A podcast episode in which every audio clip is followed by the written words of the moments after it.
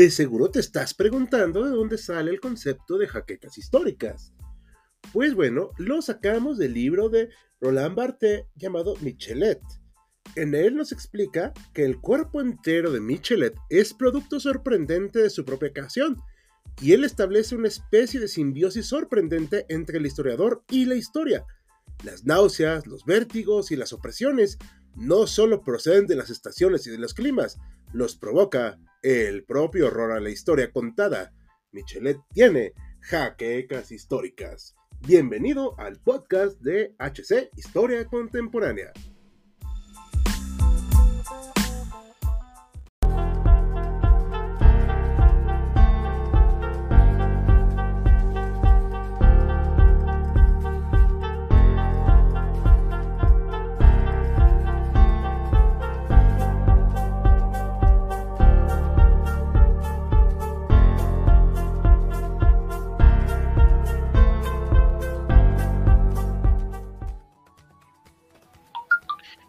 Muy buenas noches a todos en esta templada noche de aquí de, la Ciudad de México. Estamos en vivo transmitiendo este tema que eligieron todos, la guerra sucia en México.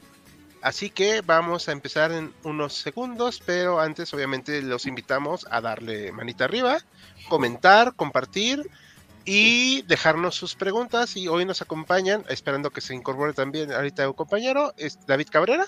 Buenas noches. Eh, Mariano García, el doctor Mariano García. Muchas buenas noches, mucho gusto. Ahora sí, es su primer en vivo del año, si mal no recuerdo, porque habías estado un poquito. Así es, así es, así es. Por eso, por eso ando, ando muy contento, muy motivado.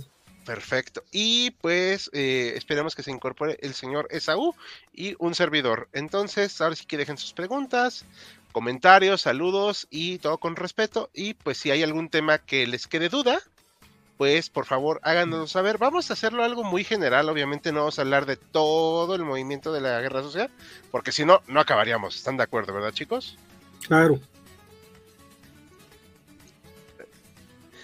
Ok, perfecto. Bueno, pues voy a empezar eh, hablando acá, saludando a Imperio Tigre, que eh, dice que van dos días y que no ha empezado el en vivo. No, pues bueno, es que dejaste el chat hace dos días. Iván Ortiz, a, este, saludamos también a Alphonse, que le dice que, que siempre está molestando. No molesta, ese es compañero aquí con nosotros. O sea, lo esperamos siempre con mucho gusto. Eh, ahorita le estoy mandando mensajes a U para ver si se incorpora en unos segundos, porque él empezaba. Pero bueno, voy a dar un contexto general. ¿Ok? ¿Les parece? Perfecto. Adelante. Bueno. Cuando hablamos de la guerra sucia, la gente generalmente solo se transfiere hacia la época de los 60, 70 yo estoy en desacuerdo. ¿Y por qué? Porque varios eh, textos han hablado de este tema y que hablan de que realmente se puede trasladar incluso hacia 1943 con la, el inicio de la revolución jaramillista o, bueno, la rebelión, porque no fue, no fue propiamente una revolución, o algunos con el establecimiento de la Dirección Federal de Seguridad, que fue un, pues una agencia de inteligencia que lamentablemente pues reprimió de manera muy cruda. La que persona que hace esta referencia a 1943 es Laura Castellanos en su libro México Armado. La establece de 1943 a 81 porque es cuando empiezan las represiones a los campesinos de Morelos de parte del predominante del gobierno por esta rebelión jaramillista. Ahorita vamos a hablar un poquito de esto. Este es eh, un collage que hizo la asociación Artículo 19 de las diferentes protestas y expresiones en contra de esta desaparición forzada y represión que hubo generalizada. No es de la misma magnitud que el plan Cóndor. Creo que ahí ninguno de los dos estaremos en desacuerdo, ¿cierto? Sí, definitivamente. Creo que ahí la palabra guerra sucia se usa un poquito amplia, porque si la comparamos con lo que pasó en Chile y en Argentina y en Brasil, no tiene comparación, ¿no? Definitivamente. No quiero con esto justificar lo que aquí se hizo, pero creo que sí le deberíamos encontrar otro nombre para poder diferenciarnos. Ok, ¿tú qué opinas, David? Sí, igual, por decirse como es más un paralelismo, ¿no? Es una forma de, comparar y dimensionar y darle un sentido a lo que ocurrió aquí, en, tal vez en, una medida menor, entre comillas, a lo que ocurre en Argentina y Chile. Yo creo, cuando hablamos de guerra sucia, la palabra guerra sucia empezó a usarse después de, lo, de la época de Pinochet y de Videla y tiene que ver con el uso por debajo de la ley, por encima, perdón, por encima de la ley de la por parte de las Fuerzas Armadas para reprimir sin ninguna razón de ser. De hecho, sin ni siquiera haber puesto estados de sitio. Simplemente eh, fue la fuerza bruta por la fuerza bruta y fue cuando se hicieron todos estos asesinatos en masa, el tener a la gente torturando en la famosa ESMA en Argentina. Eh, por eso es por lo que se llama guerra sucia, porque fue por, por, por fuera del agua, fue algo, fue algo no, no, no, este, no dentro de ninguna norma. Entonces, eh, yo creo que de, ahí sale el nombre. Lo mismo ocurrió en México, definitivamente. Nada más que en México tenemos que reconocer que en México hasta este sexenio no había habido un gobierno militarizado. Salvo la época de Victoriano Huerta, nunca se había militarizado el gobierno. Entonces, el ataque fue un poco un ataque más puntual sobre ciertos desafectos al régimen y muchos de ellos, más que desafectos, que no se alinearon, porque la jugada de la, de la del prismo era comprar a los, a los que estaban en contra y meterlos dentro de la jugada, darles algún hueso, darles algún puesto. Entonces, los que no entraban en la jugada, pues había que desaparecerlos. Y en algunos casos también tenía que ver por, para borrar pruebas de, de actos de corrupción de la misma policía y del ejército. Sí, eh, complementando ahorita, eh, bueno, agradecemos que se haya podido incorporar a Sau Jaimes, que le jugó una mala pasada a la tecnología. ¿Ya está todo bien, Sau? Ya andamos todo en orden. Gracias por la paciencia y saludos a todos. Ahorita te damos la palabra también. Eh, rápidamente unos últimos saludos. Eh, Katy Lagrande dice, saludos apasionantes de la historia. Estoy enferma con fiebre y aprovecho de verlos. pues muchas gracias. Esperamos que te hagamos más ameno el rato y pues que te traumatices un poco con los temas que diremos. Ok. Y Andrés Humberto, buenas noches. Tanto tiempo que no ingresan los en vivos. Bueno, pues ahora sí que aprovecha y disfrútalo. Eh, recordarles que pueden darnos también un super gracias. También se agradecería mucho porque nos ayuda pues para seguir financiando el proyecto. Y pues con su me gusta y sus comentarios es más que suficiente. Ahorita le damos la palabra a Saúl. Nada más yo quería redondear esta idea de que si fue tan generalizado, no hubo estado de sitio, no. Si bien era un gobierno civil, que eso estoy de acuerdo, también es cierto que eso no le quita lo autoritario y que puede ser una dictadura con un gobierno civil como en Portugal. Es cierto, es cierto. O sea, no creo que estén peleados los conceptos unos con otros. Si bien no hubo un estado así tan policíaco, como decías, eso no le quita la efectividad a los equipos de inteligencia, porque en algún en vivo, si mal no recuerdo, yo dije que el gobierno mexicano tiene miles de defectos, o sea, miles pero en la contrainteligencia fueron de verdad muy buenos. Implacables. Sí, exacto. Y saludamos también a Mari Carmen López, que se incorpora en vivo. Saludos, equipo de Hecho Historia Contemporánea. Muchas gracias, Mari, muy amable. Y pues le vamos a ceder la palabra a Saúl, que nos va a hablar de la razón, una razón jurídica ahí de la guerra social. Platícanos, ¿qué cuentas?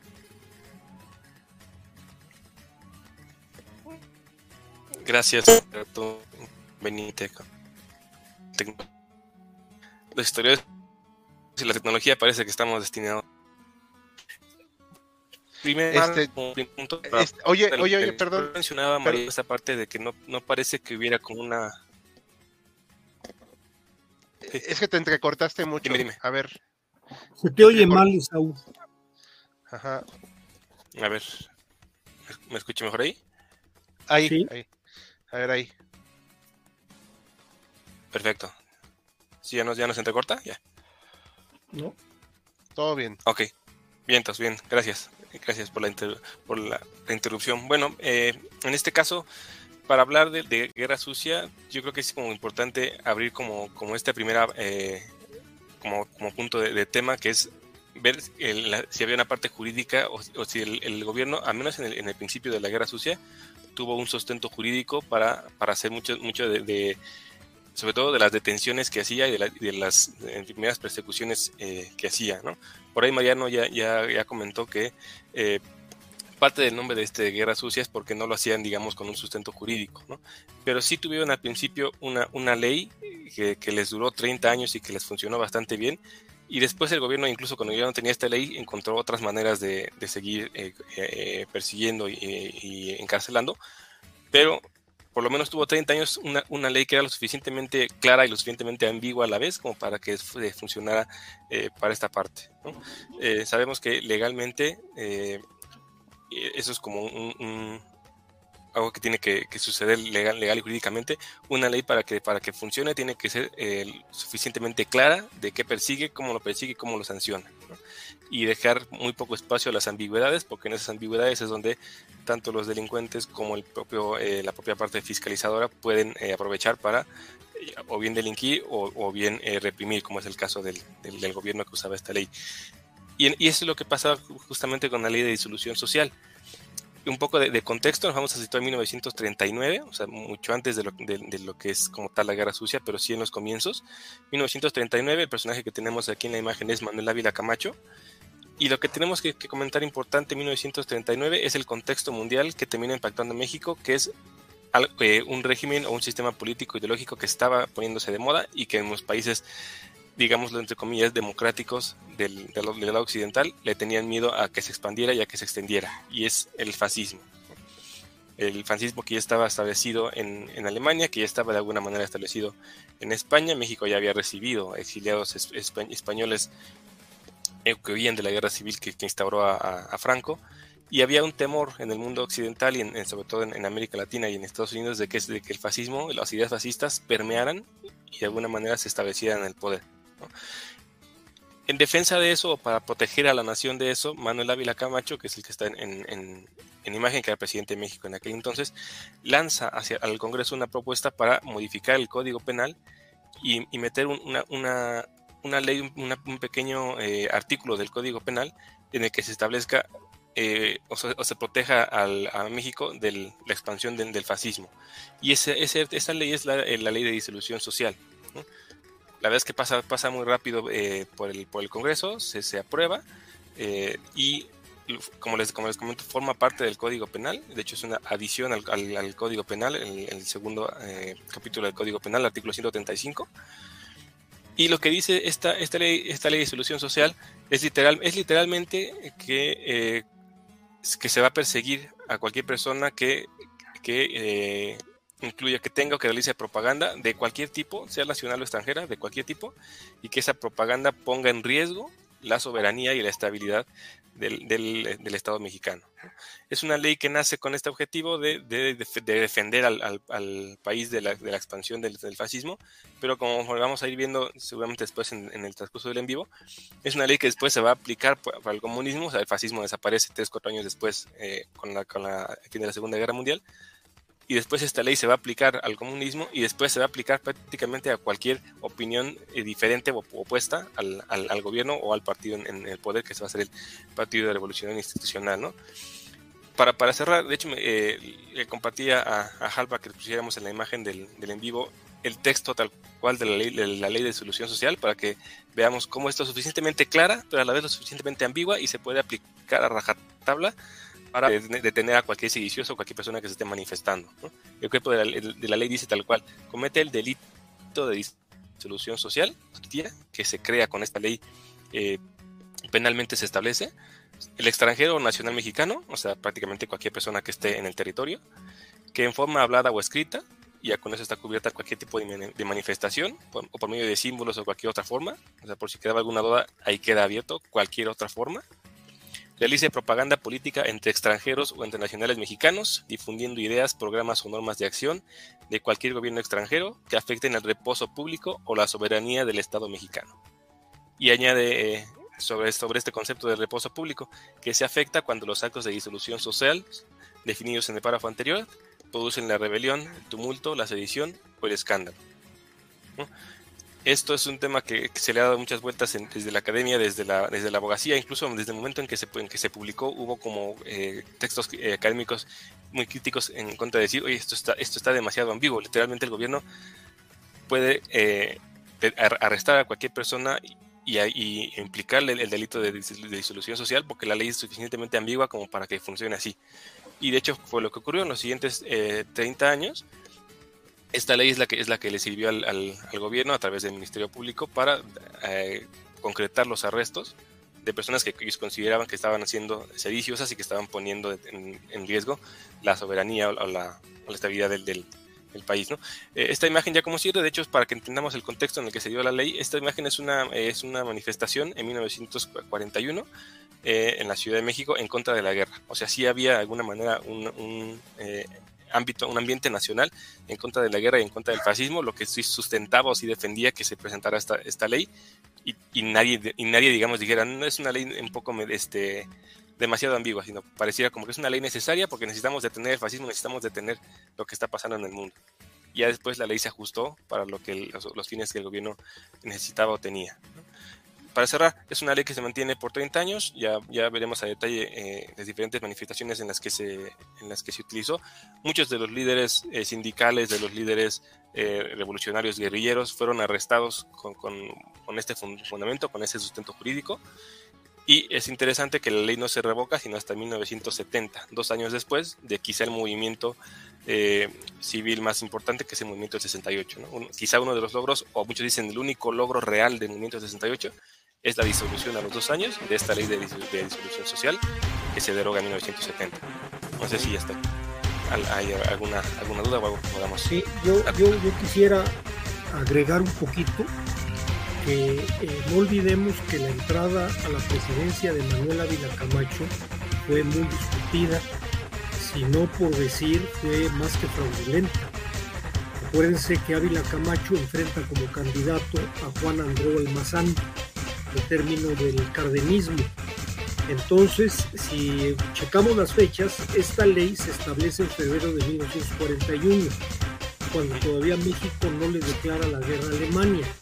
Yo entendería que es una ley razonable en un estado de guerra, aunque fuera nuestra entrada a la guerra medio, medio tranquila, porque realmente no estábamos en la estrategia de la guerra, pero se podía entender, pero el que le hayan puesto desde febrero, yo creo que además de todo lo que tú comentabas de eh, la parte ideológica en contra del fascismo, tiene que ver porque el gobierno de Ávila Camacho tuviera un arma para repeler a todos los descontentos que había con la entrada a su gobierno. Acuérdense que la elección de Ávila Camacho fue marcada por las ametralladoras de Gonzalo N. Santos en la Ciudad de México, donde borró en las, casillas donde se podían hacer votos. Entonces, el, pueblo, el pueblo, la población, pues sí había muchas manifestaciones y con esto se clavaban las manos de decir estamos actuando conforme a la ley a la hora de reprimir. Ya vino la guerra, la guerra justifica mucho esto y bien, como tú dices, una ley que se tenía que haber derogado en 1945, pero se quedó porque claro, les convenió. Sí, exactamente. Sí, eso, es una, eso es correcto. O sea, es una ley que en su momento tal tenía como justificación, que siempre te he comillado, pero que tendría que haber desaparecido cuando se acabó esa justificación. Se mantuvo todavía 20 años más y se usó, y vaya que se usó. Aquí hay una pregunta muy buena antes de darle la palabra a David, que creo que eh, va en contexto con esto. Si esta supuesta, no es supuesta, es una, fue una ley que está derogada. Terminó en el 69, no, en el 71 ¿Cómo la siguieron usando hasta el 81? Ya no, ya no era ella. ¿eh? Sí, ya no. Ya, no, era esa. ley. Justo que decía que el, gobierno encontró otras maneras, otros huecos, otros eh, términos legales que se podían utilizar. Y entonces eh, lo, que, lo que pasó fue que empezaron a arrestarse a las personas con muchos otros delitos que, que, forzadamente se, funcionaban. Lo que pasó desde el del 41 al 70 es que prácticamente todos entraban en el mismo delito y era más fácil. De hecho, caso curioso, eh, entre el, entre el 41 y el 45, que es cuando hemos dicho como que está justificada la aplicación de la ley, es cuando menos personas se arrestó por el, por, con esta ley. La cantidad de personas que se, que se arrestaron realmente fueron, fueron muy pocas. Eh, ahorita te paso el, el, dato exacto. y, y, después de esa fecha, hasta 70, la, cantidad es mucho mayor que, que, cuando la ley, digamos, ya no tiene justificación, porque ya prácticamente se usaba para cualquiera que, que estuviera eh, en, en, actos que se consideren sediciosos. David, ¿algo que quieras agregar? David. Mm, todo bien. Ok, bueno, eh, aquí para ejemplificar también lo que decía este Saúl de lo del delito de disolución social, o sea, está la, el apoyo de Lázaro Cárdenas al régimen de, de Manuel Ávila Camacho. No se iba a pelear con Manuel, ¿eh? aunque, o sea, varios dicen, no, es que era lo contrario a él. No tenía por qué pelearse. Por más que varios idealicen a Cárdenas, él no era un hombre que se alejara del gobierno. O sea, y aquí está lo de este Enríquez también, cuando se hizo la represión brutal. No sé si te acuerdas de eso, Mariano. Sí, pero eso se da ya en el cambio de, de Miguel Alemán a Adolfo Ruiz Cortines. No estoy seguro de las fechas que ponga el periódico, pero no las alcanzo a ver. Ahorita le ponemos lo de Manuel Enríquez. Pero Miguel Enríquez Guzmán, cuando aparentemente incita la rebelión, es cuando él se aventó a, ah, a competir contra Adolfo Ruiz Cortines, obviamente perdió y se habló de ello. No sé si haya hecho algo en la época en que entró Ávila Camacho. él, era, él, era, el, el, dedo chiquito de Lázaro Cárdenas y esperaba ser el tapado en ese momento. Sí. Bueno, acá en este caso sí, o sea, lo que quería ejemplificar era también esta cuestión de cómo se les aplicó de manera indistinta el delito de disolución social, y a Rubén Jaramillo, este campesino que era zapatista, que también pues es como que muy paradójico, que era un hombre zapatista, digamos que de los héroes del régimen, que igual se le aplicó a rajatabla esta ley por exigir mejoras en, este, en su estado, ¿no? A los campesinos. O sea, la situación campesina ni siquiera se arregló en Morelos. Pero fíjate, perdón, perdón, perdón y esta es la situación aquí que queremos decir que este delito de disolución social se le aplicaba eh, como no se, como tú decías, como no se volvió parte del régimen, este Jaramillo, o sea, aplicaron la de pan o palo, ¿no? O sea, o aceptas el pan o va el palo. Y pues Nada más, yo agregaría en el caso de Rubén Jaramillo, Rubén Jaramillo estuvo preso en una ocasión por el delito de disolución social, pero después lo asesina el ejército. Sí, a eso, a eso vamos. No fue sujeto a un juicio por delito de disolución social y que algo pasara, lo asesinaron. Ahí es donde sí podríamos hablar de guerra sucia. Sí, ah, es que eso voy. Aquí saludamos a MKLJ, saludos. Eh, sí, es lo que queremos decir. Eh, ah, se nos apagó la musiquita, creo que no la puse. Es que además las sanciones que imponía como tal la ley de social eran, o sea, en realidad no eran tan severas.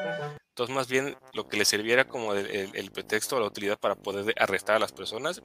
Y entonces ya después venía el, otro proceso, ya que es tal cual la guerra sucia. Además, había mucha gente que se moría en la prisión. Exactamente. Casualmente. Y, yo, yo, comparto con Esaú, aunque les... A ver, y lo hemos repetido hasta el cansancio, no porque no compartamos los ideales o no, o sea, compartamos o no compartamos los ideales de los estudiantes del 68, quiere decir que estuviera bien la represión a ellos. No, o sea, eso nunca lo van a escuchar de nuestras bocas. Pero sí es cierto que políticamente no lograron nada salvo lo del delito de disolución social y vivir de las rentas luego, ¿verdad, Pablo Gómez? Que eso vamos a tocar ahorita. Eh, vamos a seguir adelante, ¿les parece? Antes de.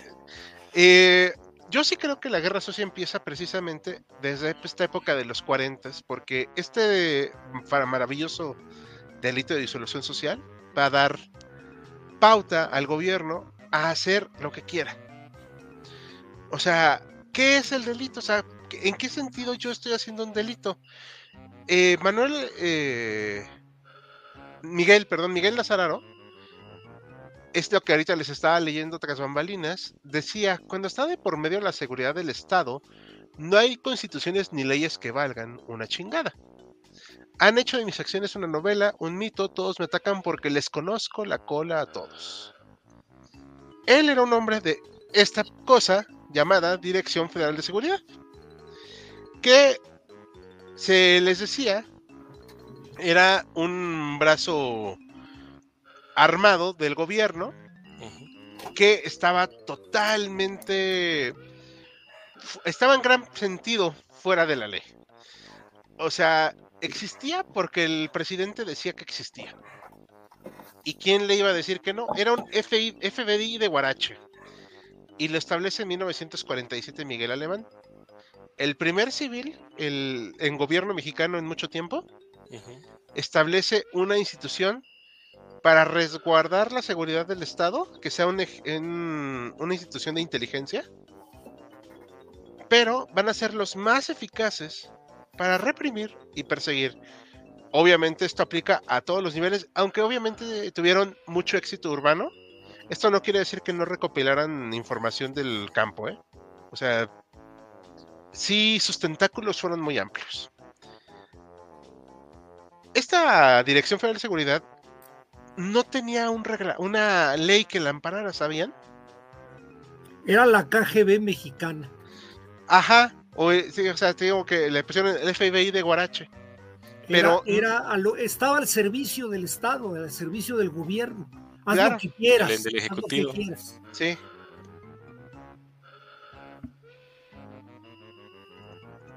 Ah, perdón, es que estaba, este me trabó un poquito aquí, como que no, se me había congelado la pantalla, perdón. Ya, ya está bien, ¿verdad? Sí. Ah, ok. Sí, exacto. Era el brazo político, pero que no estaba reglamentado. Solo tenía un pequeño reglamento interno que estaba en la Secretaría de Gobernación, pero ¿a quién le respondía? Pero era meramente operativo, ¿no? sí. David, perdón. De, de su, del número de oficiales o de agentes como tal que lo integraron? Varía mucho. Eh, se ha dicho que eran más de 400, pero como duró tanto tiempo, del 47 al 85, 86 que se disolvió para hacer otra dirección, solo le cambiaron de nombre. O sea, no, pero empezó siendo con egresados del colegio militar. Eso también es muy importante porque los militares estaban pues bastante experimentados cómo reprimir. Aunque se vistieron todos de traje en la Dirección Federal de Seguridad, ¿eh? o sea, eso sí, impecables los sujetos. Aquí tenemos a uno, una persona maravillosa, un encanto de ser humano que de seguro Mariano nos puede decir algunos datos de él. A ver, échatela de don Fernando Gutiérrez, uh, pues podemos hablar muchísimas cosas de él. ¿Un en vivo de él? Un en vivo de él no nos daría tiempo. Mira, este, primero, la Dirección Federal de Seguridad en los 60 no era tan secreta. No, nunca dije que fuera secreta. Andaban en unos cochecitos, no sé si Fiat, de color azul, y traían el letrero Dirección Federal de Seguridad. Obviamente esto era la infantería y eran gentes que realmente aterrorizaban a su paso.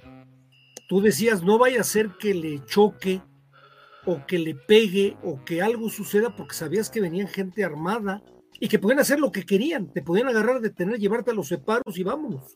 Sobre todo en esa época en que empezaban los movimientos estudiantiles, no necesariamente el 68, ya antes había habido movimientos, había simpatizantes comunistas y los agarraban, se los llevaban y no necesariamente los desaparecían, los golpeaban, los torturaban y luego los regresaban. Eh, Fernando Gutiérrez Barrios, ese, como, como bien decías, Hal es un egresado del Colegio Militar, es capitán, es de grado capitán, y es el que le van a dejar. No sé en qué momento queda al frente de la Dirección Federal de Seguridad, porque yo estoy, creo que debe de haber habido alguno antes. Pero ya en las épocas de eh, Díaz Ordaz y de Echeverría, él es el mero mero de la Dirección Federal de Seguridad y es el que controla todo lo que es esta represión. Hijo, no sé qué palabra poderle dar, represión civil y sucia. O sea, no meto al ejército, no detengo a nadie y le arboro juicio, simplemente me los meto en los separos los separos que había en ese entonces en, la Ciudad de México era algo aterrador. Sí. Eran unos auténticos calabozos. Ah, Y ahí te doy el. Perdón, te- antes de que sigas, te doy el dato de los que dirigieron esta cosa. A ver, Esto cambió por sexenios o al menos de que pasara algo, ¿ok? Sí, claro. el Teniente Coronel Marcelino Iñu- Iñurreta de la Fuente fue el primer este, director. Luego el coronel Leandro Castillo Venegas. ujú. O sea, primero Miguel Alemán, luego Ruiz Cortines. Luego el licenciado Gilberto Suárez Torres, que creo que no sirvió porque se fue luego luego. Y sigue el coronel Man- Manuel Rangel Escamilla, que queda que en casi todo el sexenio de este López Mateos. El capitán Fernando Gutiérrez Barrios, que ya queda con este Díaz Ordaz. Y sí, cada sexenio prácticamente eran cambiados. Capitán Luis de la Barreda. Luego Javier García Paniagua, el papá, ¿no? De García Harfuch. Y es el papá de García Harfuch, es, efectivamente. Y luego Una teniente. pregunta, tú que tienes ahí los datos a, a la mano, eh, ¿siguió siendo director de la Dirección Federal de Seguridad Gutiérrez Barrio con Echeverría? ¿O ahí No, ya de la es- Barrera? Era, era de la Barreda. Y aquí en, en- con Luis Echeverría fue subsecretario de Gobernación. Exactamente. Y luego viene Ni- Miguel Lazararo, que era un encanto de ser humano. un- Era, eh, era el Santa Claus de México en ese entonces. O sea, sí era un tipo adorable. Y luego Antonio Zorrilla, que pues ya empezó todo a irse al caño ahí. Y el capitán Pablo González Ruelas, que ve la disolución de la Dirección Federal. Pero se, se cambia a el, este, la Dirección General de Investigación y Seguridad Nacional, predecesora del CISEN Dicen, y que estuvo a cargo de un señor llamado Manuel Bartlett como secretario de gobernación. También una finísima persona. Hombre, sí, sí, claro. Eh, a ver, aquí hay una cosa que voy a poner y nada más comento antes de ponerla. En HC Historia Contemporánea no aceptamos ni toleramos ninguna cosa que esté en contra de la salud de nadie ni a favor de esta cultura del narcotráfico, ¿ok? Entonces, hubiese sido interesante ver a los de la Dirección Federal de Seguridad contra los narcos. Ellos eran los narcos. Claro, eh, empezó eso, empezó ahí eso, empezó a crecer, pues era la manera de hacerse de dinero. Ajá. Es que no alegría. quería, sí, no quería decirlo sin antes decir, pues qué onda, ¿no? Porque creo yo que hubiera dejado incompleto algo. Creo que David tenía una pregunta, pero por favor, adelante. Un poco trivial. Este. eh, llegué a ver un par de capítulos de la serie de Un extraño enemigo. Buenísima. Buenísima, buenísima, carajo. Es el al que están representando, Sí. ese, este, el, que, el que quiere subir, subir, subir. Es el de Jiménez. Cacho, Jiménez Cacho. Ajá, es él. es Jiménez Cacho. Es este, ahí le ponen, en lugar de Fernando, Es este. le ponen Barrientos. Bonena, Barrientos. ¿no? En Barrientos, le cambian el apellido a Barrientos. Ahí le Pero ponen es- Barrientos. Ujú. Y ahí sale un tal personaje negro durazo. Negro durazo. Eh, sí, sí, eh, no, este, estás en lo correcto. De hecho, es buena idea que lo traigas a colación. Si quieren ver un poquito más de cómo funcionaba esa cosa de la Dirección Federal de Seguridad, es buena idea verlo. Obviamente no lo vamos a tomar como un do- documento histórico exacto. Digo, Es digo para empezar eso no existe, es novela, es novela. pero es muy buena. Sí. Y nos, y nos da una idea de lo alcance. Esto que decía ahorita Mariano, ahorita que estamos en esta onda conversatoria, de lo que hacían, y que eran calabozos, es que se especializaron en sacar información. Los tehuacanazos. Aquí los inventaron, ¿sí? e- e- innovaron. O sea, hasta en la Escuela de las Américas se quedaron, ah, caray. Estos jóvenes son una, o sea, unos creativos. Hay talento. Hay talento, solo falta apoyarlo. Perdón, David, te, te interrumpí, disculpa. No, no, no, era, era esa mi duda, mi, para, también para ubicarme yo en, en ese contexto. Fíjense que, que yo abonaría un poquito eh, que hay dos antecedentes. Hay hay un antecedente muy interesante que va a potenciar la- esta guerra sucia, más creo yo que incluso el asunto del 68, que es el asalto al cuartel Madera el 23 de septiembre de 1965. Sí, Esto fue muy mal manejado por el entonces gobernador de Chihuahua, que era un general, no recuerdo su nombre, Praxedis. creo que sí, que, que, bueno, fue una represión brutal contra lo que se moviera, pero eh, hubo muchos que salieron de ese movimiento y van a crear la famosa Liga 23 de septiembre. Que no podemos, la Liga 23 de septiembre y la Guerra Sucia Mexicana van de la mano. Sí, El- la existencia de la 23 de septiembre, al no haber ya delito de disolución social ni ninguna justificación legal, les va a dar las armas para irse contra quien quiera, porque eran unos asesinos, eran unos terroristas, eran unos subversivos y había que acabar con ellos. sí, sí, claro. O sea, la cuestión de lo legal, no me gusta sonar así de cínico, pero pues vivo aquí. Este, era más una una idea de relaciones públicas para el gobierno Claro, claro, que algo que realmente les impidiera algo. no. O sea, lo de la. Lo del asalto al cuartel, al cuartel Madera, que se mitifica mucho. A ver, va de nuevo.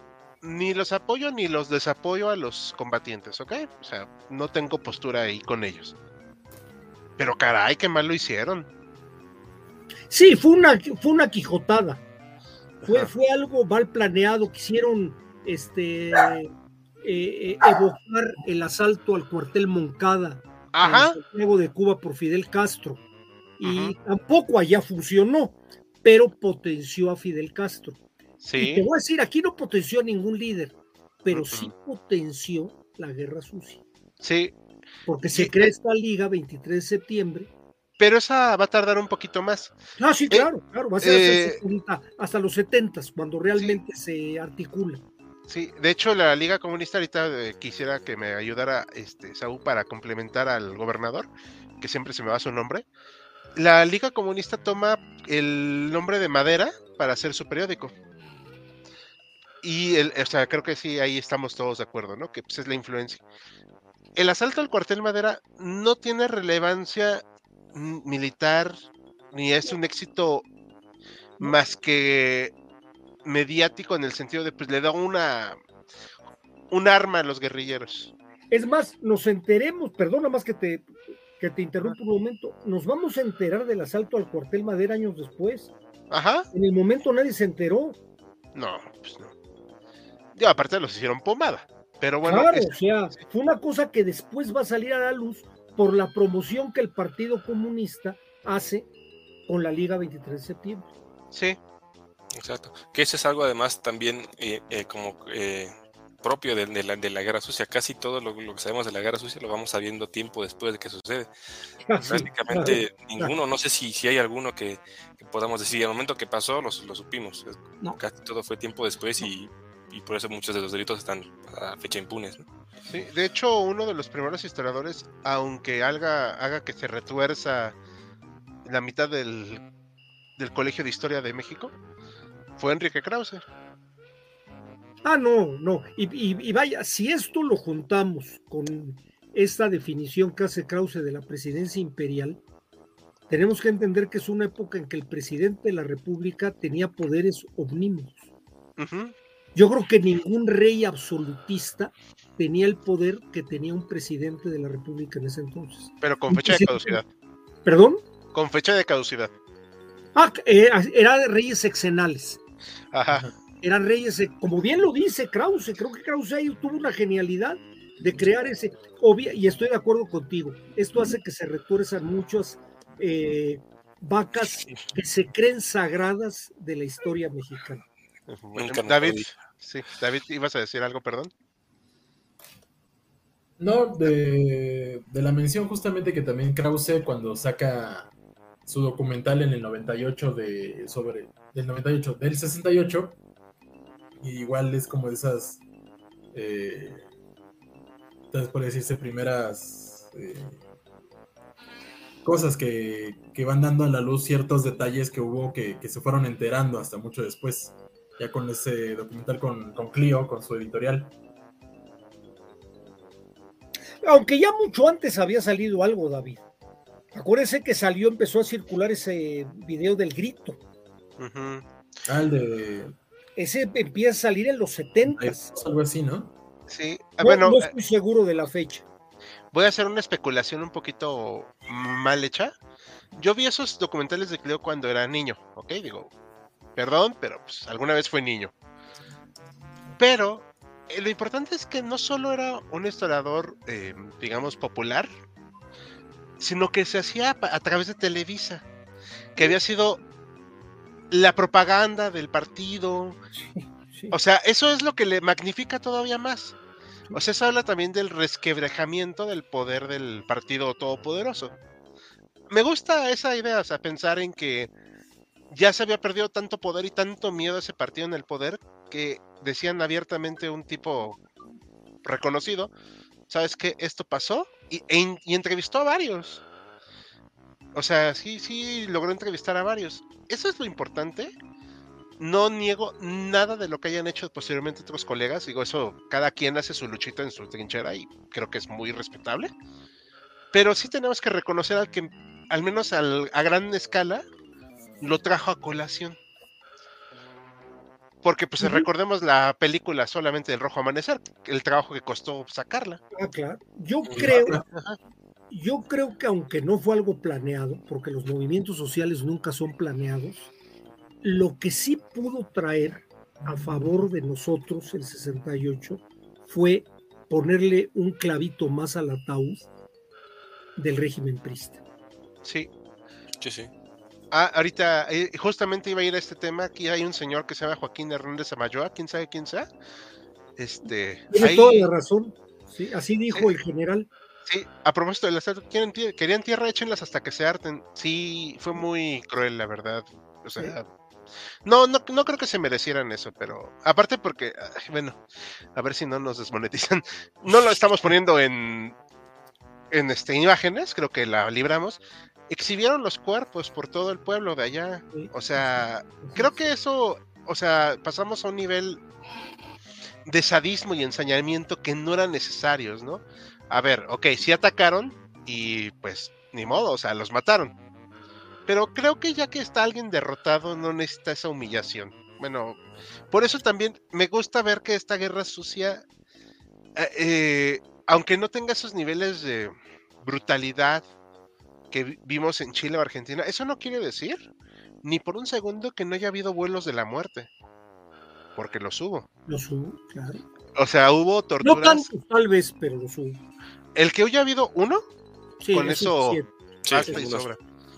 Eh, el que haya habido que un campesino que ahorita, este, ahorita no voy a investigar tanto eso, no, no quise que se centrara en eso, un campesino que era músico, que era una persona común y corriente, fuera bajado y desaparecido, eso es suficiente para decirle pues, a un régimen que está haciendo algo que no.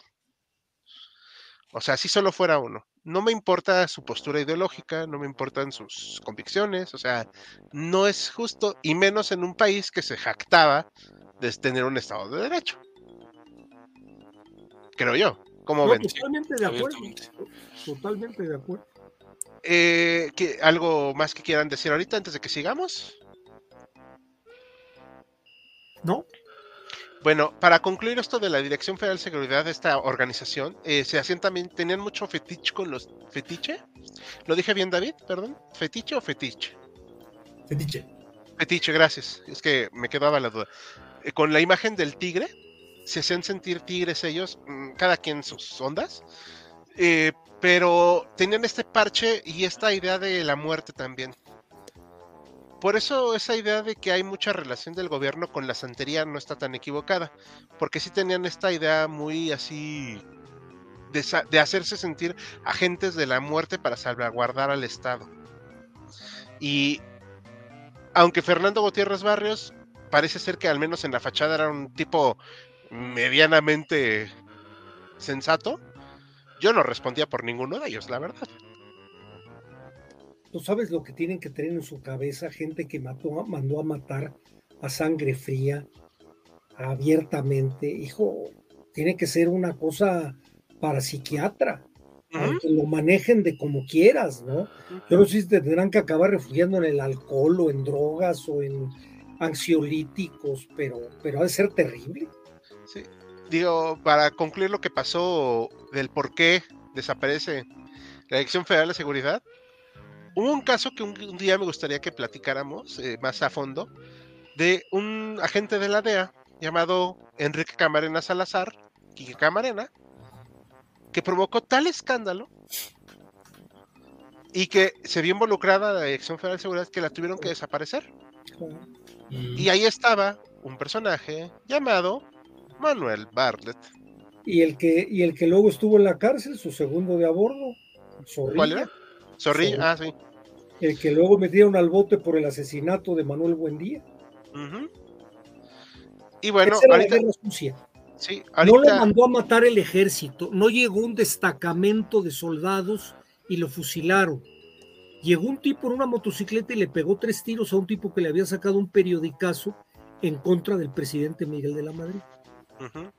Como lo que quisieron hacer con Ciro Gómez Leiva. Obviamente. Ese es, esa es la guerra sucia a la mexicana. Sí, por eso yo el otro día estaba pensando, y ahorita ya le doy la palabra a David. Discúlpame, David, creo que ya me extendí mucho. Perdón, ahorita ya. Creo que no se ha acabado, pero es un debate larguísimo que ahorita podemos tener al final. David, ahora sí te doy la palabra para el 68 y ya no te interrumpo, perdóname. No, no te preocupes. Eh, pues sí, el 68 sería, para muchos es considerado como el, el punto o el más álgido o el más visible tal vez de, de la parte de la guerra sucia. Y pues es el ya muy conocido movimiento estudiantil de 1968, del verano del 68, que viene enmarcado pues ya con, como ya han comentado, con muchos otros movimientos a lo largo de- del tiempo. Por lo menos desde el 43 con ya movimientos este, agrarios, algunos movimientos también estudiantiles en, en busca de, de mejoras de sus derechos, también de- con huelgas de ferrocarrileros, si no mal recuerdo, esa fue en el, en el 58, que también fue bastante eh, reprimida, más bien, fue, fue reprimida brutalmente por el, por el régimen. El ejército, incluso ahí sí el ejército, ¿eh? Ahí sí, justamente también el ejército, El ejército. Los, los, este, los barre, literalmente. Y aquí en el 68, pues no va a ser la excepción. El problema tal vez es, son las dimensiones que, que llegó a... Las dimensiones y la, la atención tanto pública como en parte internacional que llegó a tener el 68, que también se inscribe en una época donde hay una, eh, un cambio, podría decirse, en las mentalidades, si lo llamamos así, donde hay una liberación tanto sexual, hay liberación, eh, eh, hay- hay protestas en Estados Unidos también por la guerra de Vietnam, está el mayo del 68 también en Francia, que sirven hippie, paz y amor. el paz y amor, el paz y amor en todas partes, el, el- la onda hippie, justamente también es ese, está en su ola máxima. Y los jóvenes comienzan a ser escuchados, podría decirse. Es esta época donde toman la palabra y contestan, es con- son contestatarios al régimen totalitario. Bueno, al, al régimen eh, eh, represor, opresor, en algún momento. El 68, pues eh, surge prácticamente por, primero por, por un tochito que, que sale mal. Hay un enfrentamiento entre alumnos de la vocacional 2 y la 5 y una preparatoria que se me va el nombre, está Isaac. Ochoterena. Otereda, Isaac Otereda. Isaac Ochoterena. Ocho Terena. Ocho- Está horrible el, el- el apellido. Pero eh, se enfrentan estas este, escuelas. Interviene en ese momento el cuerpo de granaderos, eh, sin, sin Tony Son ni nada que ver ahí. Y agrede a los estudiantes, se meten de- también a, a- a las vocacionales. Este. No recuerdo, ahí, ahí creo que me pueden ayudar. ¿Cuál- ¿En, en qué momento fue el bazucazo? Fue también en ese momento, ¿no? En- No, des- o sea, en el 68 sí, pero Fue después, Semana. fue después. fue Fue después. ya, en unas- ya cuando estaba en huelga la UNAM, después de la marcha del 26 de julio, que los Sí, detienen en San Juan el Letrán, se arman los casos, de ahí se genera la protesta, las huelgas, y van a hacer una manifestación en el Zócalo, los van a agredir ya el ejército, ya no los granaderos, Ujú. estos cuates se atrincheran en Prepa 1, que era la de San Ildefonso, y los militares le dan un bazucazo a la puerta. a su caso la puerta la, la puerta que tenía aquí como 300 tiene o sea Ah, era sí. época colonial Sí. No sé en qué fecha fue exactamente, debe de haber sido en agosto o algo por el estilo. Algo, David, que nada más quisiera complementarte. Eh, hay que reconocer que aunque había un pliego petitorio del 68, la verdad es que era un movimiento muy acéfalo en muchos aspectos, ¿no? Es que además se fue construyendo sobre la marcha, ¿no? O sea, se constituye como, o se empieza a constituir como movimiento cuando se re- cuando la policía reprime a los estudiantes por igual sean del polio sean de la UNAM y ahí como que se unen con esa como enemigo común y sobre la marcha se va armando. Yo Pues justamente- perdón David, perdón. Ah, es- eh, me, recuerdo del, del libro de, de Poniatowska, que eh, ella eh, relata ¿no? que cuando hacían los mítines y alguien quería, alguien de facultad eh, de letras quería tomar la palabra y comenzar con el trotskismo, el leninismo y comenzar a, a ponerlo muy político, la gente les decía concretito, sí, sí, sí, Concretito. Pero concretito, ¿qué vamos a hacer? O sea, no lo politices demasiado algo que es Exacto. popular y que es un, es un enojo también, es, un, es un, una manera de contestar algo que ya tiene décadas sucediendo.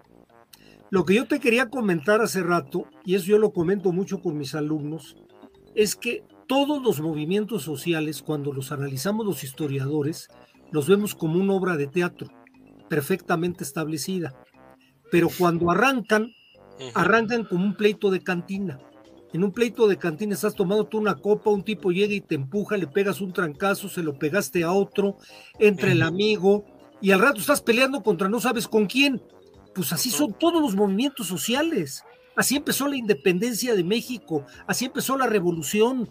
Empiezan con una idea y terminan con otra. Y obviamente el movimiento del 68 así empezó fue creciéndose, se dio la condición de que Díaz Ordaz era un, era un tipo cerrado, cerrado con ganas, cerrado, autoritario, eh, paranoico. Entonces eso exacerbó más los ánimos y se fue ubicando en una protesta eh, ya copiada, puede ser copiada o referenciada con lo que había pasado en mayo del 68. No, de hecho, dio eh, un cambio político. sí, de hecho Díaz Ordaz era medio mala cara. Perdón, no me pude aguantar el chiste.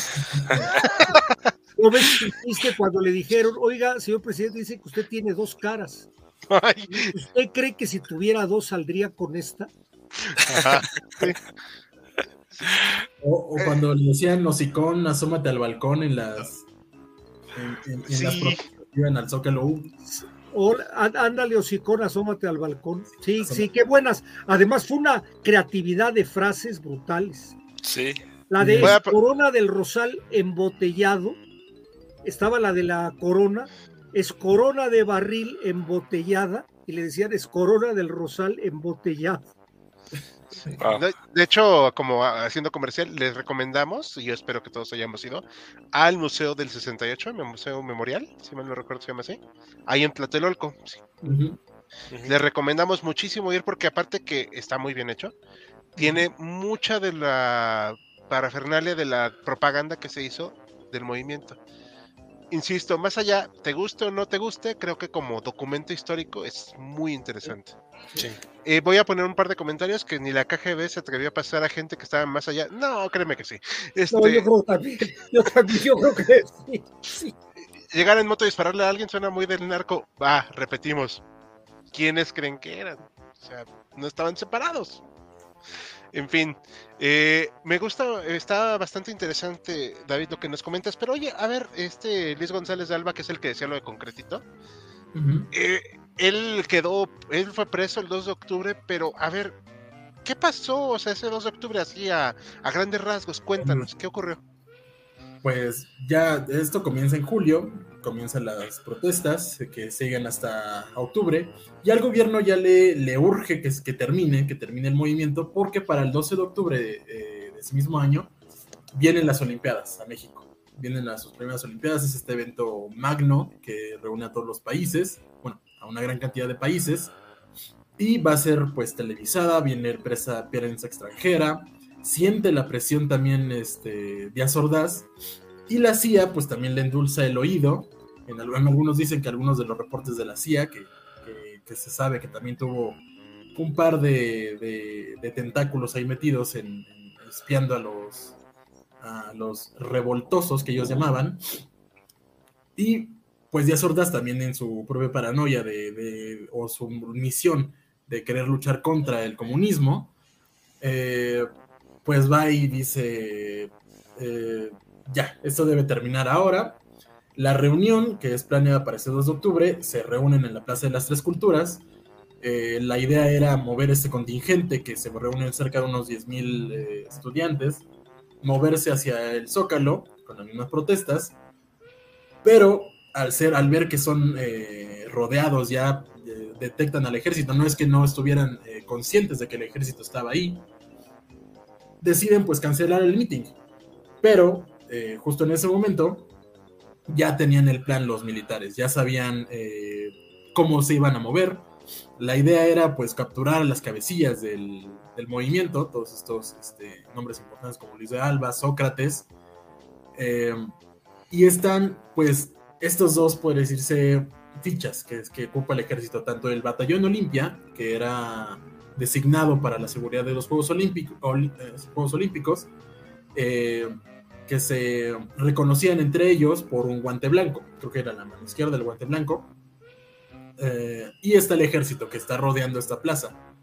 También están un par de helicópteros ahí rondando, y este helicóptero, esos helicópteros sueltan una bengala, que es la señal para que avance el ejército, y en ese mismo momento comienza también un eh, intercambio de, balazos. Eh, la versión prácticamente más difundida es que el batallón Olimpia dispara directamente contra los militares y también contra la multitud que está en, la plaza y eso genera un caos. Eh, los militares al responder a esta primera agresión, por decirse, disparan tanto con la multitud como al balcón. De hecho, a mí uno de los, cuando comenzaba a ver esta historia eh, de, joven, a los 10 años más o menos, y que eh, hay eh, grabaciones de, cuando comienzan los tiroteos y que se ven a los soldados apuntando hacia arriba a los balcones del edificio Chihuahua y a la gente corriendo, para mí fue algo bastante interesante, bastante hasta perturbador en, su momento.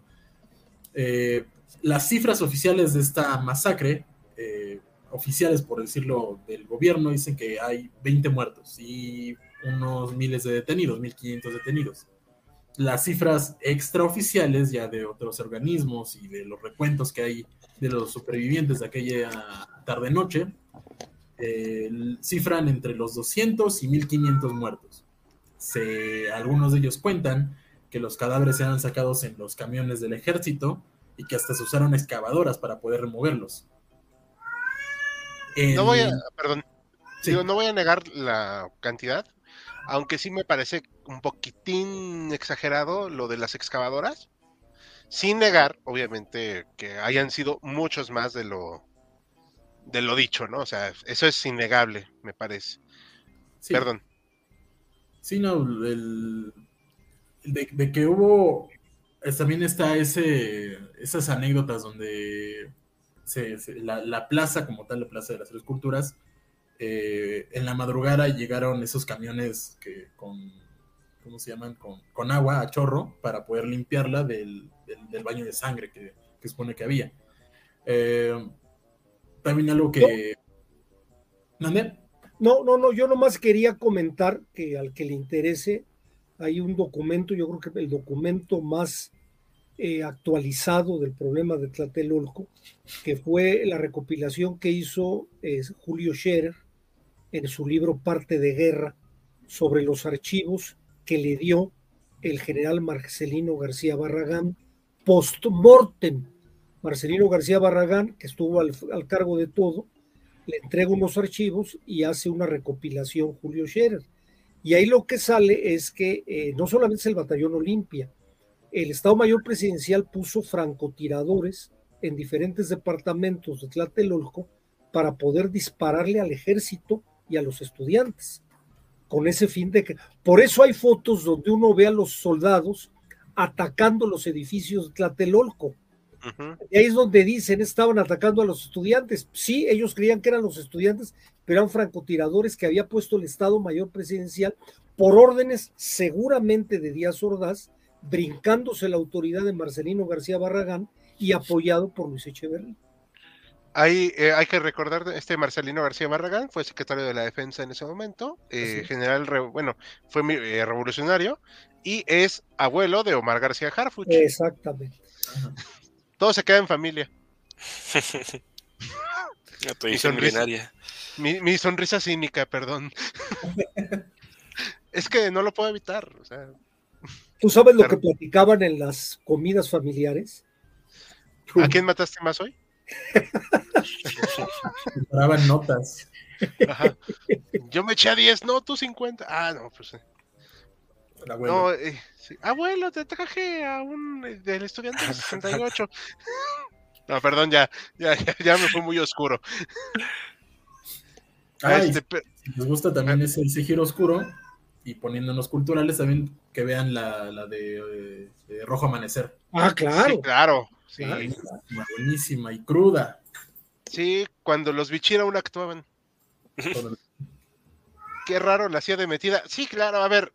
A ver, o sea, sí quiero que seamos muy netas. Jamás vamos a defender el injerencismo estadounidense.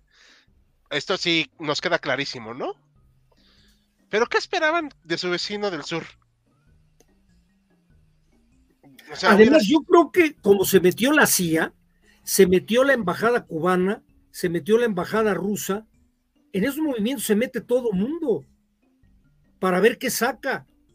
Hay, hay, ahora que desclasificaron archivos del Pentágono y de la CIA, perdón, no del Pentágono, de la CIA, se habla de que Luis Echeverría, Díaz Ordaz, eran eh, pagados por la CIA. El nombre que tienen es Lintempo y están reconocidos como informantes de la CIA. Entonces. Son realidades, como dice Hal, son realidades. Y, y David, bueno, aprovechando, apro- ya estamos en este te- esta parte final del 68. ¿Y cuáles fueron las consecuencias del 68? Se apresó un buen de gente, ¿verdad? Por lo que sucedió. Sí, ba- bastantes ya fueron a, a terminar ahí en, en el Palacio Nuevo de Lecumberri. Eh, perdón. Y pues las, las consecuencias como tal, eh, el, el- podría decirse que, que son en, parte ambiguas. Sí se, se, se logra apagar el- esta resistencia estudiantil, sí se logran llevar los Juegos Olímpicos a buen puerto, aunque es abucheado justamente en, en la inauguración en el Estadio Olímpico Universitario. Eh, Díaz Ordaz cuando hace su discurso de, de inauguración, el público ya, ya lo comienza a, a asociar con, con lo que eh, con lo que hace, que él creo que justamente es un año después que él se, se atribuye toda la, la, la culpa, por decirse.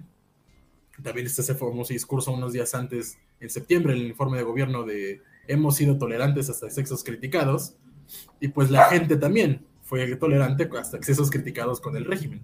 Y aquí comienza un, puede decirse, un parteaguas eh, hacia, por decirse casi, la, el, declive del, de, del poder eh, gubernamental.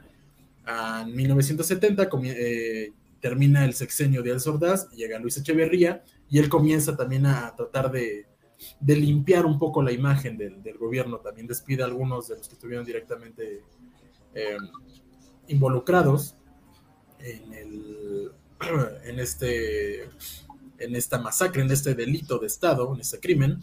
Eh, también eh, en el 71, ¿no? Es cuando se, se, termina la, la, ley de, eh, disolución, social.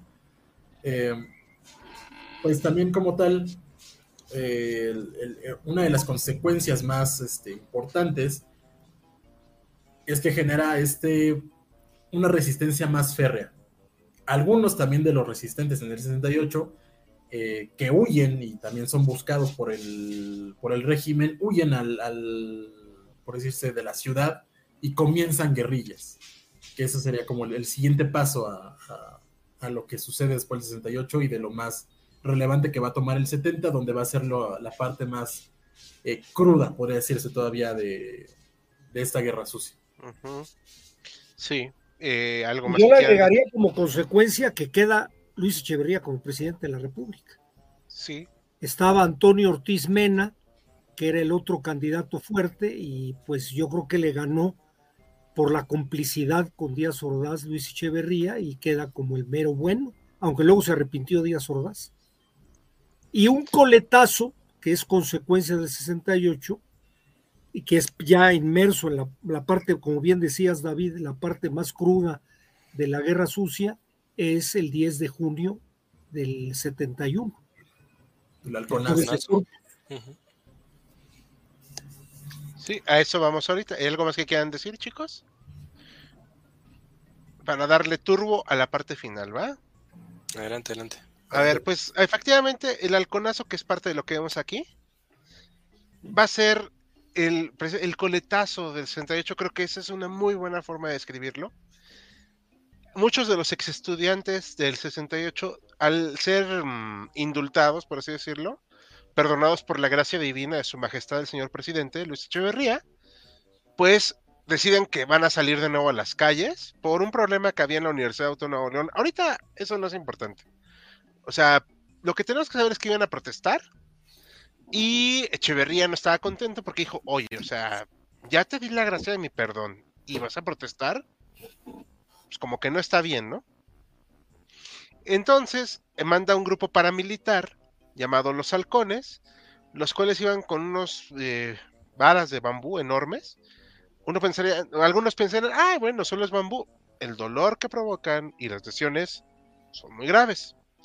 Y además iban con armas de fuego de todo calibre. Reventaron la, la protesta y luego pues empezaron a disparar. El hecho de que hayan quedado varios heridos y trasladados al hospital, bueno, pensaría, bueno, pues aunque sea los dejaron que se trasladaran. Estos grupos fueron a buscar a los hospitales, a los heridos, y a rematarlos. Ya es otro nivel de sadismo. O sea, ya estamos hablando de un gobierno que ha perdido el control de sus propias acciones y al, hace que se radicalicen estos estudiantes. Pasamos de una guerrilla que había empezado en los campos con la de este, bueno, lo que vimos del cuartel Madera, que ahorita se me fue su nombre. 23 de septiembre. No, Mm, esa no es la del cuartel Madera. Esa es este. La que atacó el cuartel Madera era de un profesor. Ahorita lo, ahorita lo recuerdo, ahorita debo de encontrarlo. Pero luego vienen otras protestas, otras guerrillas. O sea, bueno, ya estaba la de Rubén Jaramillo, que como dijo Mariano, eh, en el sexenio de López Mateos, el ejército llegó a su casa, lo sacó a él, a su esposa y a hijos y los ejecutaron. Y de una manera horrenda, ¿eh? una carnicería Sí. a bayonetazos, algo, una, una, una orgía de sangre. Sí. Y hay que recordar también que, o sea, más allá que alguien tenga una postura acerca de dónde empieza la vida o no, la esposa de Jaramillo estaba embarazada Y fue asesinada porque aparte se ensañaron en su vientre. Así es. así es. Entonces, es, insisto, un nivel de sadismo que fue incrementando con el paso de los años. Dirección Federal de Seguridad, Ejército, que en algunos sentidos no estaban tan separados. Policía y también con la guerrilla de Lucio Cabañas, el tal vez el guerrillero más popular de México si no existiera Marcos. Mm, Lucio Cabañas. Sí, Lucio Cabañas. Este, hay una novela del este, Guerra en el Paraíso, de Carlos Montemayor. Les recomiendo mucho leerla. Ahorita que mal que no están tanto Bruno como Joaquín, que también le an- manejan este tema, hubiera sido una conversación entre varios. Aquí está el cadáver, obviamente, de Lucio, y con los soldados, pues prácticamente así en pose, ¿no? De, Un trofeo. Ajá. Este, Lucio sí era guerrillero. Mm, no le voy a dar, obviamente, el mote de terrorista, porque creo que no lo era. Maestro Yo- rural Maestro de rural. Ayotzinapa, Ujú. De hecho. escuela Isidro Burgos de Ayotzinapa. Sí. Saludos a nuestro patrocinador Sergio Lugo, que lo estamos mencionando en los videos, por cierto. Te mandamos muchos saludos y que nos verán a repetición. Perfecto. Muchas gracias. Exacto, salido de Ayotzinapa, este, por eso Hay también es cosa-. Perdón, perdón, termina tu idea, porque hay una cosa que quiero comentar de los halcones. Sí, ahorita, por favor. Entonces, Lucio es tal vez el guerrillero que más dolor de cabeza le provocó al gobierno que no fueran las guerrillas urbanas. No nos cabría el espacio para mencionar a todas, pero en el punto álgido de la resistencia de Lucio en Guerrero, estuvo una tercera parte del ejército mexicano en Guerrero. Es mucho. O sea, es demasiado. No, no puede ser posible, para empezar, que te ensayes tanto con un hombre que no tenía tanto poder de fuego y nunca lo iba a tener. Y luego también, ¿qué clase de gobierno tienes que no puedes lograr dialogar con un profesor rural que lo único que pedía en su partido de los pobres, en su momento, era una situación más justa? O sea, no, no, no, no cabe, no me cabe en la lógica para un gobierno que se decía, yo sé que no lo era, se decía democrático, constitucional, bla, bla, bla, bla, bla. Pero bueno, lamentablemente, pues terminó siendo alcanzado por las balas. No fue ejecutado en el sentido de Rubén Jaramillo. Lucio sí peleó hasta el final y pues bueno, terminó perdiendo, ¿no? Ahora sí, Mariano, ¿qué ibas a decir? Lo que quería decir es que no, no, no nos quedemos con la idea de que los halcones fue algo que dijeron en el momento, sáquenlos y atáquenlos. Los halcones, desde que era secretario de Gobernación Luis Echeverría, los estuvieron entrenando en unos terrenos que estaban detrás del aeropuerto, que se conocían como Cuchilla del Tesoro. O sea, los halcones fue un grupo paramilitar entrenado exprofeso para reprimir con, la, con el disfraz de civiles y esos estuvieron entrenados y claro, cuando vino lo del 71, estaban perfectamente aceitados para el cometido que fueron mandados.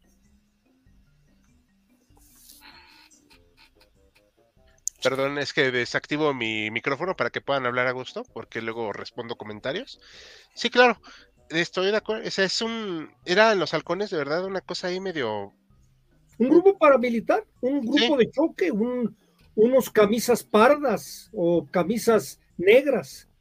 Claro, sin uniforme, porque aquí lo que querían manejar es que eran civiles, querían manejarlo como un pleito entre ellos. Algo, algo completamente maquiavélico, terrible.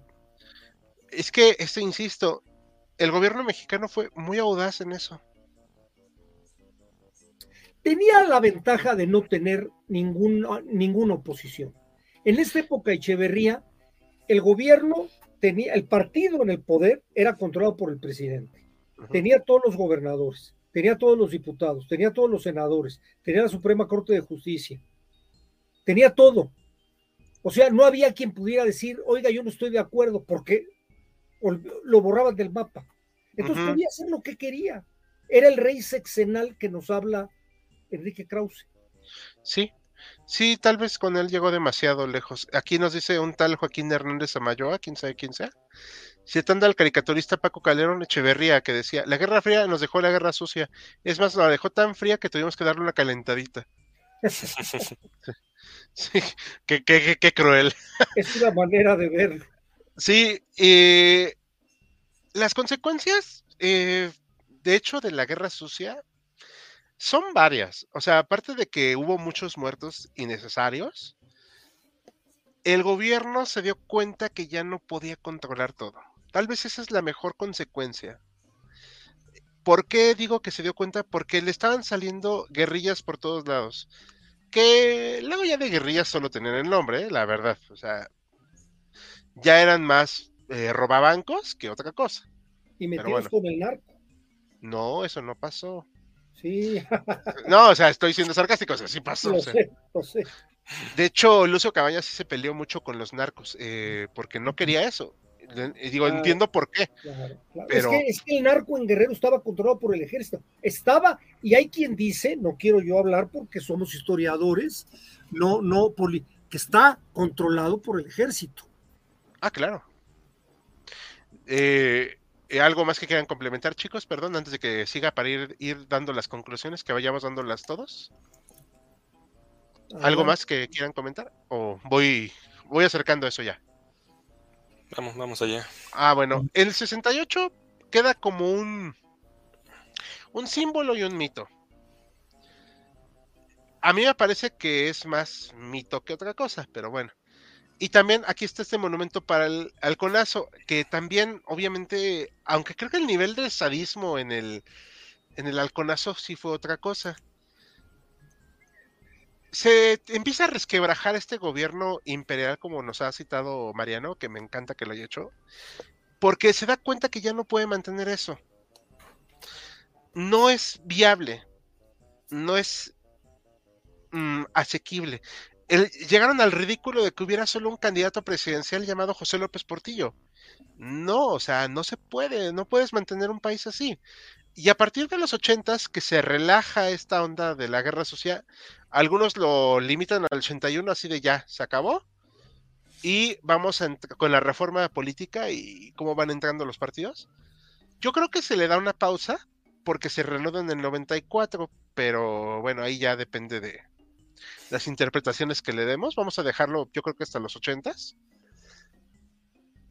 Y se empieza a resquebrajar todo este aparato priista inamovible. Y en los 90s termina siendo de ruido para dar paso al 2000 con un partido diferente, con instituciones diferentes. Algunas aún resisten hoy en día, pero que van cambiando la forma en que vemos el país. No tiene por qué ser un país de un solo hombre. Y muchos supervivientes de esa guerra sucia han estado en la política, como Jesús Zambrano. ¿Sí sabían que fue guerrillero? El del Sí. PRD. Sí, sí, claro. Eh, Tiene un hoyo aquí en la boca por un balazo que le dieron. Este, hay gente más eh, cuestionable, como, bueno, obviamente este personaje. Acá este señor de aquí de la izquierda estuvo en el 68. De hecho, su Twitter de manera muy cínica dice Pablo Gómez 1968 y colabora estrechamente con este señor que era un represor, Manuel Bartlett. Y Porfirio Muñoz Ledo, que pues era de la vieja calaña perista y pues también, ¿no? Andan ahí. Secretario de Educación con Luis Echeverría. No, secretario del Trabajo. Sí, Secretario del Trabajo con Luis aquí Echeverría. está Luis Echeverría. Ahorita vamos a hablar de las conclusiones este, de entre todos. Pero este señor, las consecuencias es que esta fiscalía se hizo para buscar empezar a enjuiciar los delitos del pasado. Mm, ah, ahora sí que a partir de nuestra vivencia podemos decir que fue muy mal hecho. No se hizo de la manera que se tenía que hacer. No hubo el sustento jurídico, pero nos permitió abrir los archivos. Y eso es muy importante. Porque se habían protegido. De hecho, esos archivos sobrevivieron porque García Paniagua no quedó como candidato. Los rescató, dijo, ah, no voy a quedar. Pues fíjate que se me olvidó destruir estos archivos. Javier, ¿eh? Javier García Paniagua. Ah, gracias, perdón, gracias, perdón. Gra- Javier García Paniagua ya la andaba regando. El hijo de Marcelino. El hijo Sí, de sí. Marcelino. Ay, siempre confundo los nombres, perdón, pero sí, tiene razón. Eh, se le empezó a enjuiciar a este hombre, me faltan adjetivos. Este, pero bueno, es el que dijimos, ¿no? El otro día que es la prueba de que si hay mal que dure 100 años. Sí, más que dure 100 años. Y aunque le intentaron hacer la faramaya, no se pudo lograr nada, pero en mi opinión, y no me importa que no sea objetiva, es objetiva, pagó mucho siendo olvidado, muriendo abandonado, eh, triste y decrépito. O sea, creo que... el basurero, el basurero de la historia. Sí. O sea, terminó mal, o sea, terminó mal. Trepado, Eh, ¿no? Lo, lo veían en, en público, lo le metían sus zapes. Ajá. Le aventaron una piedra en Ceú en su momento. Ajá. Luego este señor acá, que politizó toda desgracia, también se quiso sentir muy de la onda del 68. Nada más que hay que recordar que este personaje, que se enroló en la UNAM, que habría que investigar también si su tesis no la plagió, se enroló al PRI se- eh, después del 68 y del 71. Así es. Nada más como Dato. Dato, es, ahí, dato así mata relato. Digo, se ha justificado mucho diciendo es que no había otro partido político. Yo vi a varios que no se- nunca se unieron al PRI. Así es, así es, así es. Así que no es justificable. Y obviamente siempre se colgó de estos movimientos. Habría que preguntarse qué estaba haciendo en esa época, ¿no? Y pues los que decíamos estos otros, tal vez Porfirio, porque es un tipo bastante brillante mentalmente, lo puedo medio rescatar. pero... Relativamente, yo también, yo no creas, ¿eh? No, Es un cuate que ya en la última ha tenido una actitud crítica porque no ha tenido hueso. sí. También por eso me lo pienso. ahí mucho. decían que perro con hueso ni ladra No ni ladra. muerde. Ajá. Este no le dieron hueso y es un tipo que tiene mucha inteligencia, muchas tablas y Ujú. sí se comporta de manera crítica, también cuando le conviene. Claro. Este hombre fue del 68, el de aquí a la izquierda, Pablo Gómez. Eh, Fue un líder menor, ¿eh? Sí, sí, Pablo sí, pero, Gómez no, no fue algo así que dijéramos qué bárbaro, ¿eh? pero vive Hubo de muchos eso. líderes por encima de él. Sí, pero vive de eso. Ah, claro, claro, claro. Eh, muy crítico con el gobierno y todo. Y ahora cualquier disidencia la tacha de golpista. Claro, claro. O sea, cu- sí, o sea, por eso quiero ejemplificarlo. Porque no porque hayas vivido un movimiento quiere decir que seas buena persona.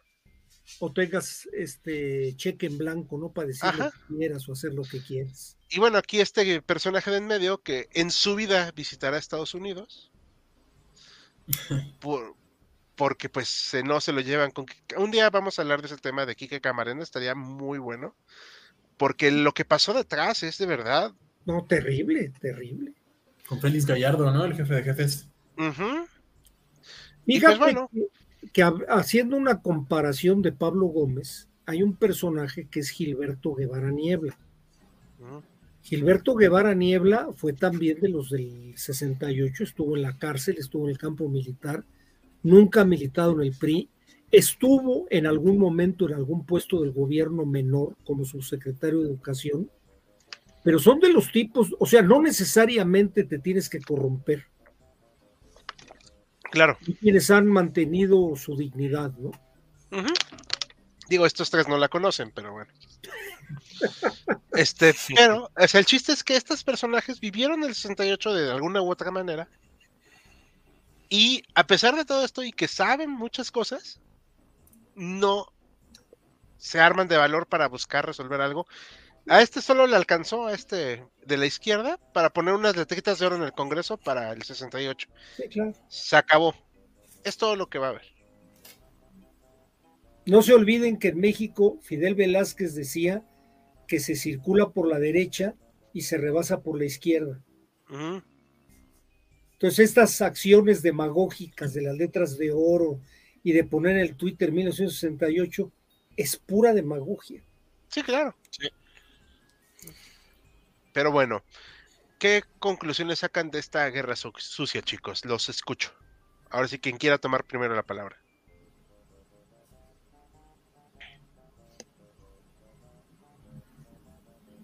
Bueno, pues Vale. yo, yo diría que primero es un tema que me apasiona mucho. Una de las razones porque me tocó vivirlo, eh, siendo muy niño, o sea, siendo muy joven, no, no, no participé nada de esto. Pero este, algo que dijo Al hace rato, yo creo que sí, todos esos movimientos han logrado ciertos avances, tal vez muy pequeños, como los de abrir los archivos, lo de haber quitado un partido hegemónico, lo de abrir un poco las puertas a la oposición, muy lentamente, o sea, no, no, no tenemos cambios de la noche a la mañana, pero por otro lado, este, no podemos lavarle la cara al régimen actual y a todos los anteriores, que no obstante poner placas y echar aplausos, no ha habido acciones para medianamente eh, darle su lugar a lo que pasó en el 68, en el 71, en Ayotzinapa, en todos estos crímenes que ha habido, todos los gobiernos se lavan la cara, ponen comisiones de verdad, buscan planes de acción, pero a la hora de la verdad no se hace nada. Seguimos en el plan del 68, no ha habido una postura del ejército donde diga el Estado Mayor Presidencial asesinó a soldados y alumnos y gente civil, que lo tendría que decir. Como lo han dicho, como, como se pasa este presidente pidiendo perdón, que, que nos pidan perdón los españoles y, y la Iglesia Católica, alguien tenía que levantarse a pedir perdón de todas estas cuestiones. Hay instituciones con nombre, con gentes que vivieron esa época y que lo debían de hacer y que nos lo mereceríamos. Sí, Yo, esa sería mi conclusión. sí. ¿Quién sigue?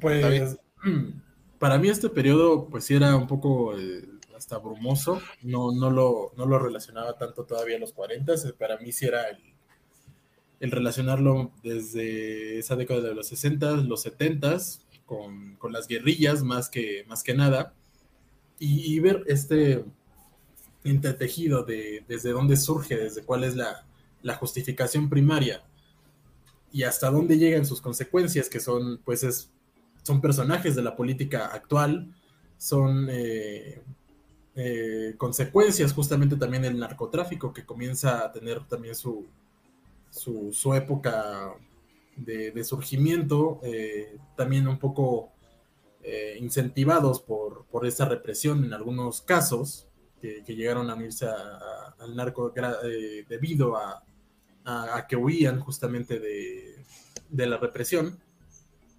Y es, es, es, es algo que marca nuestra realidad todavía. Aunque parezca que tiene, bueno, más bien, es algo que tiene 50 años, poco más, es, son los personajes, son los relatos, son las justificaciones, son los símbolos que marcan esta nueva, se supondría, nueva era de, de, de la historia nacional. Es algo que, que no se puede, que a pesar de que esté bastante bromoso para, para la mayoría, me incluyo, eh, es algo prácticamente es como mito fundador de, de la época actual. Me gusta, me gusta. Digo, aprovechando, te, me, me- te quedó un poquito, bueno, me expliqué por qué lo relacionamos hasta los 40. Sí, sí, sí, bastante claro. Esaú, a ver. Sí, como dos conclusiones eh, más o menos vinculadas a lo mismo que ya han estado diciendo. Eh, la, la primera, y jalando de nuevo el tema del 68, ¿cuál es la relevancia del 68 de, de- de- de las muchas que tiene? Yo creo que la más importante quizá es el hecho de que abiertamente la sociedad mexicana, es decir, el pueblo de a, de a pie, se dio cuenta de que el gobierno le mentía y le mentía en la cara. Eso es algo que el 68 hizo eh, y, que, los ecos, de, los ecos de, la, gente dándose cuenta de eso son los que finalmente eh, terminaron tumbando al régimen años después, ¿no? Para, para mí yo siempre lo, lo- pienso así. La relevancia más grande del 68 es eso, que, el- gobierno te dice en el, en el, este, informe oficial o en las noticias, fue, fue, fue, un, fue un, este, una, una escaramuza, murieron 20 personas y que el pueblo de pie diga, no, ¿sabes qué? Fueron más, yo, yo estuve ahí, yo lo vi o, o yo, o me lo contaron o lo presencié y que el gobierno te, haya mentido a la cara, creo que es un cambio que es, que es radical y que marca mucho de, la historia eh, posterior. Y en ese mismo sentido, me hice una conclusión, o creo, creo que es importante la guerra sucia.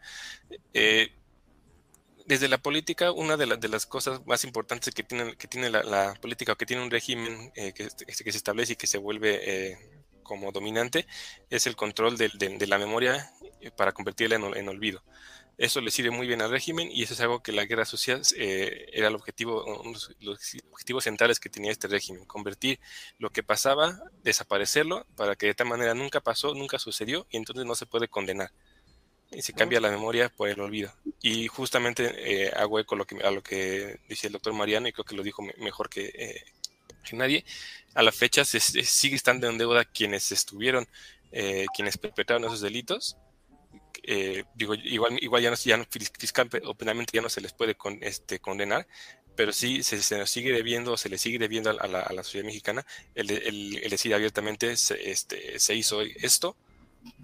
eh, o sea, tal cual, o sea, todo el mundo lo sabemos, pero falta que, que, que literalmente se, se, se diga, se, se, hizo esto y esas son las consecuencias de esto que se hizo, porque solo así se va a cambiar el, el, el olvido que, que impuso el, el, gobierno por la memoria que la memoria tiene, tiene otras, eh, eh, otros recursos para, para, perpetrarse y para forjar los destinos de la, sociedad, nada más. Sí, bueno, eh, voy a dar mis opiniones, voy a procurar que no sean groseras al menos.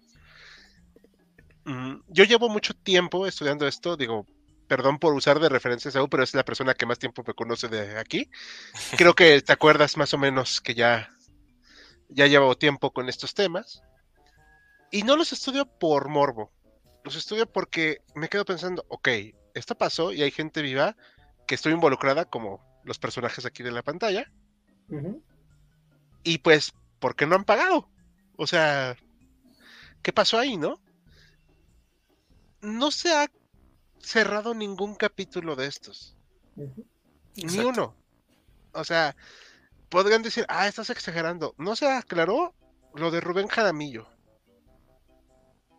No se aclaró lo de los eh, este del cuartel madera, o sea, no se ha reconocido ninguna responsabilidad de lo que pasó, salvo, o sea, sabemos que pasó, pero no hubo alguien que dijera, ¿sabes qué? No debimos de haber hecho eso. No se reconoce lo de el halconazo, realmente. Hacen este gobierno de la Ciudad de México, que estamos aquí en la ciudad, quita placas de la fundación del metro por Gustavo de Sordas que no cambian absolutamente nada porque, perdón, más allá de que me caiga o no me caiga bien Gustavo Díaz Ordaz, el tipo fundó el metro. Sí. O sea, bien puedes poner en otro lado, ¿sabes qué? Ok, sí lo fundó, etcétera, pero el tipo también provocó esto, o sea, y así podemos ir temas tras temas. Digo, no se ha resuelto lo de Ayotzinapa, que insisto, no nos, aquí no estamos tomando postura de que si nos gustan o no nos gustan. No tienen que pasar estas cosas. No se aclaró lo de Acteal, que aunque no está en la guerra sucia, es algo que trae todas esas prácticas. Y como no se ha sanado nada de eso, esas prácticas sucedieron, suceden y tristemente sucederán. Y me choca decir eso porque no está bien. Como historiadores, nosotros ah, tratamos de reinterpretar las fuentes, de dar un sentido al presente. En estas fuentes encontramos que en nuestro presente no tenemos justicia y si no lo tenemos de estos eventos que sabemos quién los hizo, ¿qué esperanzas tenemos hoy en día? Y nos explica en la falta del Estado de Derecho, la impunidad y el terror que se puede vivir con un régimen militar, con soldados que están más preocupados en cuidar que una señora no aviente unas aspas por error al metro o que este, que los pongan muy bonitos a cargar a personas discapacitadas en el metro, que en resolver problemas de soberanía nacional y ya no digamos de crimen organizado. No sé si me fui claro y espero no haber sido muy altisonante. Muy consistente, muy bien. Y pues bueno. Seguramente es disolución social. Ah, claro. Eh, antes sí que no lo han hecho una ley, ¿eh? Y no lo digo de broma. La verdad es que ustedes saben cuando hablo de broma y en este caso sí, no. no lo estoy haciendo. Este, pues bueno, chicos, ¿les parece que ya vayamos despidiéndonos? ¿Me parece? Eh, duró muy bien el en vivo, me la pasé muy a gusto, no porque sea morboso, pero estuvo muy sabrosa la plática. Agradecemos a todos los que estuvieron con nosotros. Es una este, pena que haya habido algún que otro problemilla técnico, pero lo resolvimos a tiempo. A nombre de todo el equipo HC, nos despedimos y mañana pueden votar por el nuevo tema. Buenas noches a todos. Buenas noches. Buenas noches. Hasta la próxima.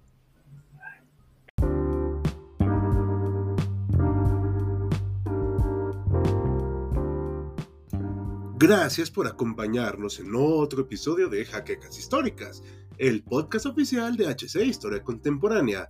Te invitamos a sintonizarnos en el próximo capítulo.